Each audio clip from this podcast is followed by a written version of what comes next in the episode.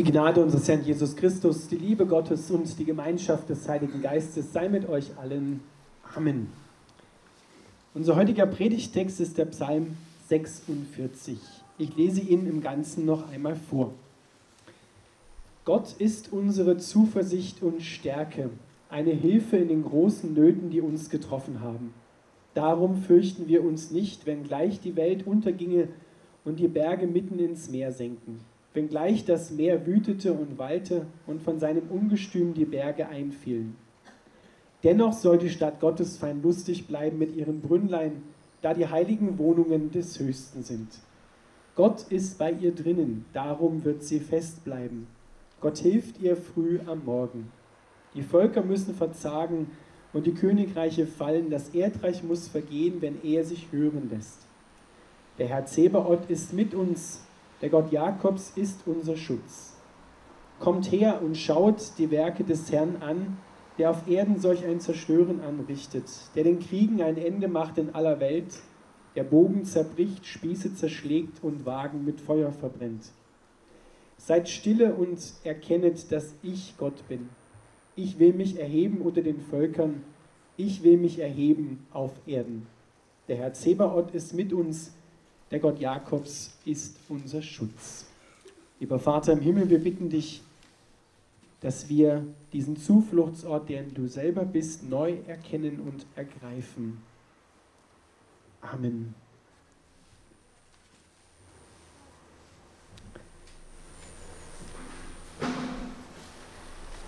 Gott ist unsere Zuversicht und Stärke. Das ist das, was Martin Luther ganz wichtig war in seiner Zeit, in der die Herausforderungen wirklich Richtung Leben oder Tod standen, für ihn und für seine Mitstreiter.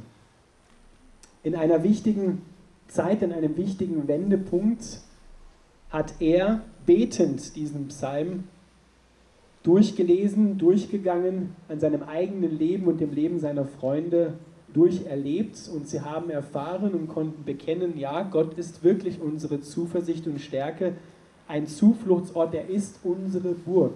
Jetzt kommt das Wort Burg ja gar nicht in der Übersetzung von ihm, von Martin Luther drinne vor, aber es steht im Urtext drin, im Hebräischen. Und zwar immer bei dem Vers, der Herr Zebaoth ist mit uns, der Gott Jakobs ist unsere Burg. Unsere hohe Feste steht da eigentlich wörtlich. Also von daher hat Luther das da abgeleitet und konnte dann eben dieses Lied nehmen und das konnte man natürlich noch, noch mal aussagekräftiger, weil Burgen kannten die Leute damals ja augenscheinlich, heute ist das eher weniger der Fall, aber eine Burg kannten die Leute, die wussten genau, ja, da ist sicher. Wenn wir angegriffen werden, unser Dorf angegriffen wird, da können wir uns hinfliehen und das ist irdisch gesehen relativ sicher, eine Burg. Jetzt ist Gott ungemein natürlich noch mal sicherer. Und die Psalmbeter, die den Psalm geschrieben haben, die haben das selber erfahren. Im Rückspiegel erkennen sie immer wieder neu, wer hat uns durch die Zeit hindurchgetragen, wer hat uns weitergeholfen, wer hat uns gerettet, es war Gott. Und weil er es damals getan hat, wird er es auch heute und in Zukunft tun. Wir müssen heute in unserer Zeit diese Worte nachsprechen oder nachsingen können.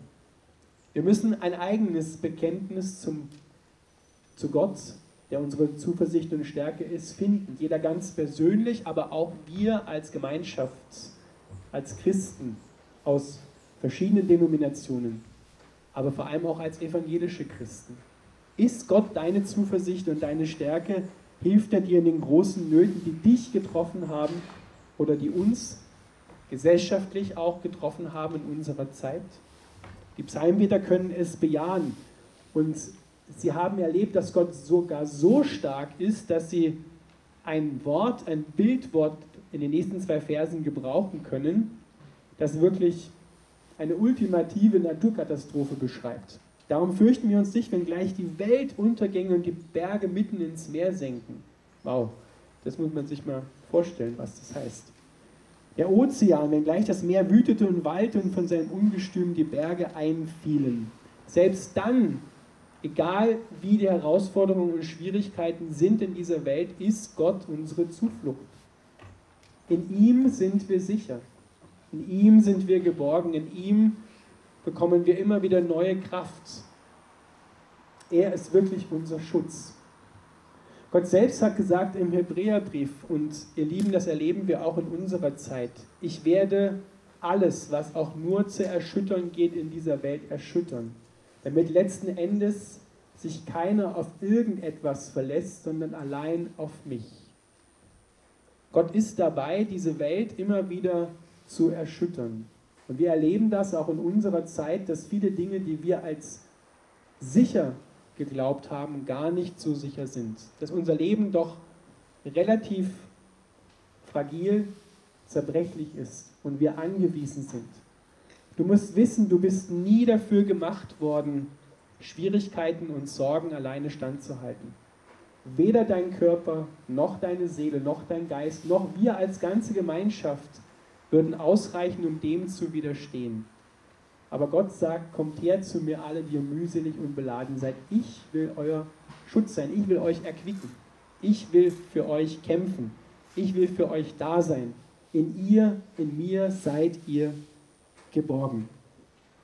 Das müssen wir durchbuchstabieren in unserem eigenen Leben. In deinen Herausforderungen musst du sagen können und kannst es hoffentlich dann auch sagen, ja, Gott ist meine Zuversicht und meine Stärke. Er ist mein Zufluchtsort. Auch wenn ich mal Angst habe, dann gibt er mir Kraft zu überwinden und wieder aufzustehen. Luther hat übersetzt, dennoch soll die Stadt Gottes fein lustig bleiben mit ihren Brünnlein, da die heiligen Wohnungen des Höchsten sind. Die Stadt Gottes, was ist das mit dem Brünnlein? Er hat da natürlich eine mittelalterliche Stadt vor Augen, so wie Wittenberg, wo er das gedichtet hat, mit den vielen Röhrwassern, mit den vielen Brunnen. Ja, da soll das Wasser fließen als Lebensader, aber in Wirklichkeit steht dort im Urtext von einem, nicht von einem Brunnenwasser, was so ein bisschen plätschert, sondern von einem Lebensstrom steht da die Rede. So wie die Donau können wir uns vorstellen, so ein Lebensstrom mit vielen Seitenarmen, so ist Gottes Lebensstrom. Er wird im Propheten Hesekiel beschrieben im Kapitel 47, dass dieser Lebensstrom aus dem Tempel Gottes im Himmel herausfließt auf die Erde und überall, wo er hinkommt, bringt er Leben. In einer Vision sieht der Prophet, dass selbst das tote Meer eines Tages voller Fische sein wird, voller Leben sein wird. Was ist das anderes als die Kraft der Auferstehung aus den Toten? Und genau das will Gott, dass dieser Lebensstrom hineinfließt in dein Leben und dich vom Tod zum Leben bringt egal in welcher Situation. Und die Stadt Gottes, das ist auch heute seine Gemeinde. In seine Gemeinde hinein will er diesen Lebensstrom lenken. In seine Kirche hinein will er diesen Lebensstrom lenken, damit die Kirche, da wo Menschen an Jesus Christus glauben, lebendig sind, ihn gemeinschaftlich als Zufluchtsort erfahren und dann auch darauf hinweisen, andere Menschen einladen und diesen Lebensstrom weiterfließen lassen hin zu anderen Menschen. Das ist eine Verheißung für seine Kirche in dieser Zeit, in unserer Zeit.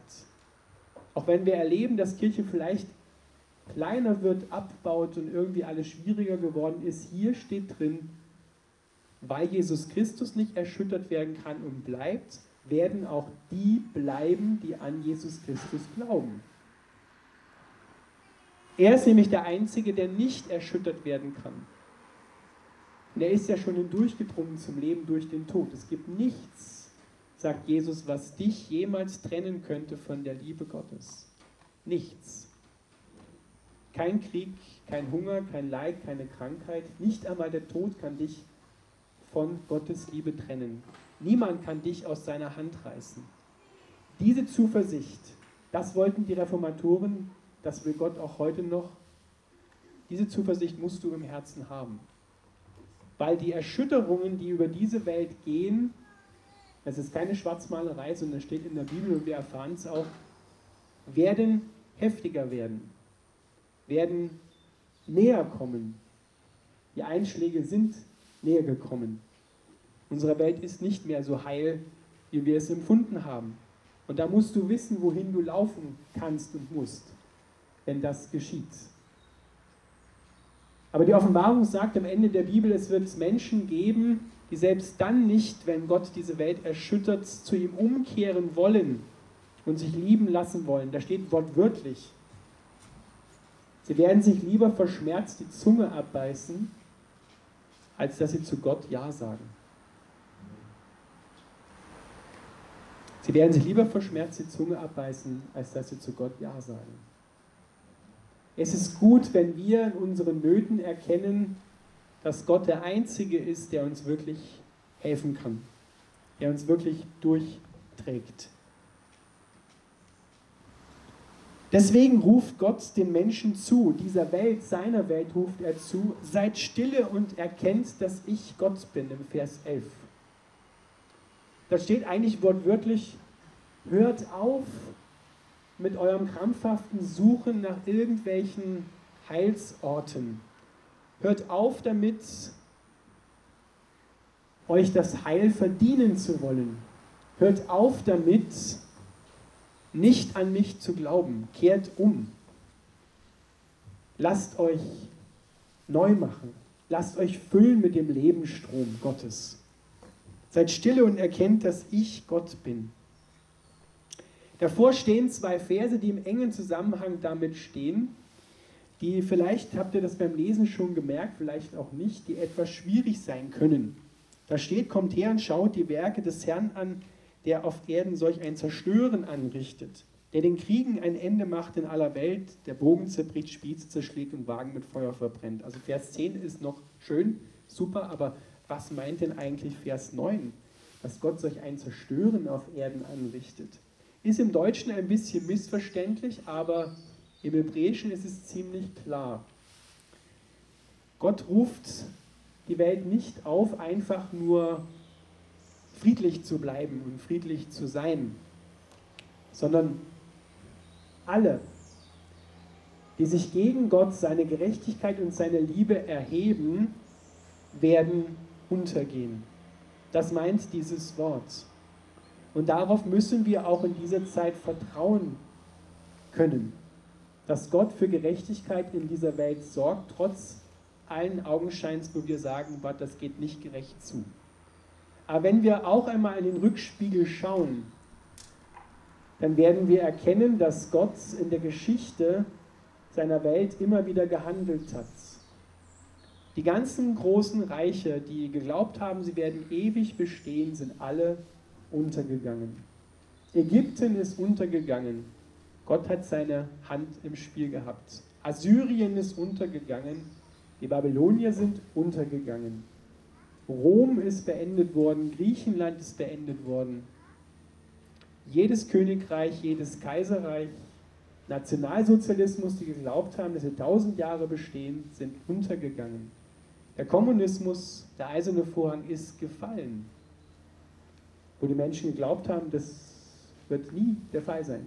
Es ist untergegangen, es ist vorbei. Der Psalmbeter weiß, Gott setzt Könige ein und er setzt sie auch wieder ab. Gott bestimmt die Zeiten, wann jemand in ein Amt kommt und wann es gut ist in diesem Amt. Und alle, deswegen steht hier, die Völker müssen verzagen. Das sind die Völker, die nicht hören wollen auf Gott. Sie werden toben und sie werden verzagen, doch Sie müssen abtreten. Sie werden letztendlich nicht Bestand haben. Am Ende hat der Prophet Daniel geschaut, wird auf der Erde nur noch Gottes Königreich sein, voller Gerechtigkeit, voller Liebe, ohne Tod, ohne Leid, ohne Krankheit, ohne Tränen. Das ist die Zukunft, auf die die Welt zugeht. Alle anderen Herren müssen gehen, wenn der Herr kommt. Und Gott ist schon dabei, das zu machen. Viele Menschen haben gerade beim Fall des eisernen Vorhanges genau das empfunden, dass Gott dieses Wunder verbracht hat, dass alles so ganz friedlich und relativ ohne Gewalt abgegangen ist. Und es ist vorbei. Niemand hat geglaubt, dass es je vorbei ist, aber es ist vorbei. Gott sei Dank ist es vorbei. Und genau das erleben wir auch. Und deswegen dürfen wir auch, und das beten auch die Menschen in der Ukraine, es wird eines Tages vorbei sein. Auch mit den Machthabern in Russland wird es eines Tages vorbei sein. Gott sei Dank. Es ist Gott, der regiert. Nur wollen wir das Mensch, wir Menschen wollen das oft nicht erkennen und wahrhaben. Wir sagen, es gibt keine absolute Wahrheit. Jeder hat seine eigene Wahrheit. Aber Jesus sagt ganz klar, ich bin der Weg, die Wahrheit und das Leben. Niemand kommt zum Vater, denn durch mich. Niemand bekommt Leben als nur durch mich. Er ist der Einzige. Und deswegen sagt er, seid stille und erkennt, dass ich Gott bin. Niemand anders auf der Erde ist Gott und im Universum. Niemand. Er, Jesus Christus, ist allein Gott. Und er hat alle Macht im Himmel, auf der Erde, im ganzen Universum. Der Herr Zebaoth ist mit uns, der Gott Jakobs ist unser Schutz, ist deine Burg, in die du immer wieder fliehen kannst, in die du immer wieder hineinkommen kannst, geborgen bist, Zuflucht hast. Das müssen wir in unserer Zeit neu bekennen und durchbuchstabieren. Was heißt das für dich? Fühlst du dich so geborgen? Fühlst du dich sicher bei Gott oder denkst du, hm, weiß nicht so recht, ob ich da was von ihm überhaupt erwarten darf? Ist er wirklich gut? Gott ist gut. Gott ist immer gut. Alle Zeit. Auch wenn er uns manch schwierige Wege führt. Aber Paulus weiß und kann das betend aussprechen, alles wird uns zum Besten dienen. Selbst das, was schwierig ist in dieser Welt, wird uns zum Besten dienen. Und gerade wenn du durch Nöte und Schwierigkeiten gehst, wird dein Herz mehr als alles andere zu Gott hingezogen. Weil dann merkst du nämlich, welche Straßen und Wege blockiert sind, was nicht mehr trägt. Deshalb ruf Gott auf, erkenne, dass ich Gott bin. Worauf hast du gebaut? Ist dein Leben auf Sand gebaut? Wenn der Sturm kommt, dann fegt es alles weg.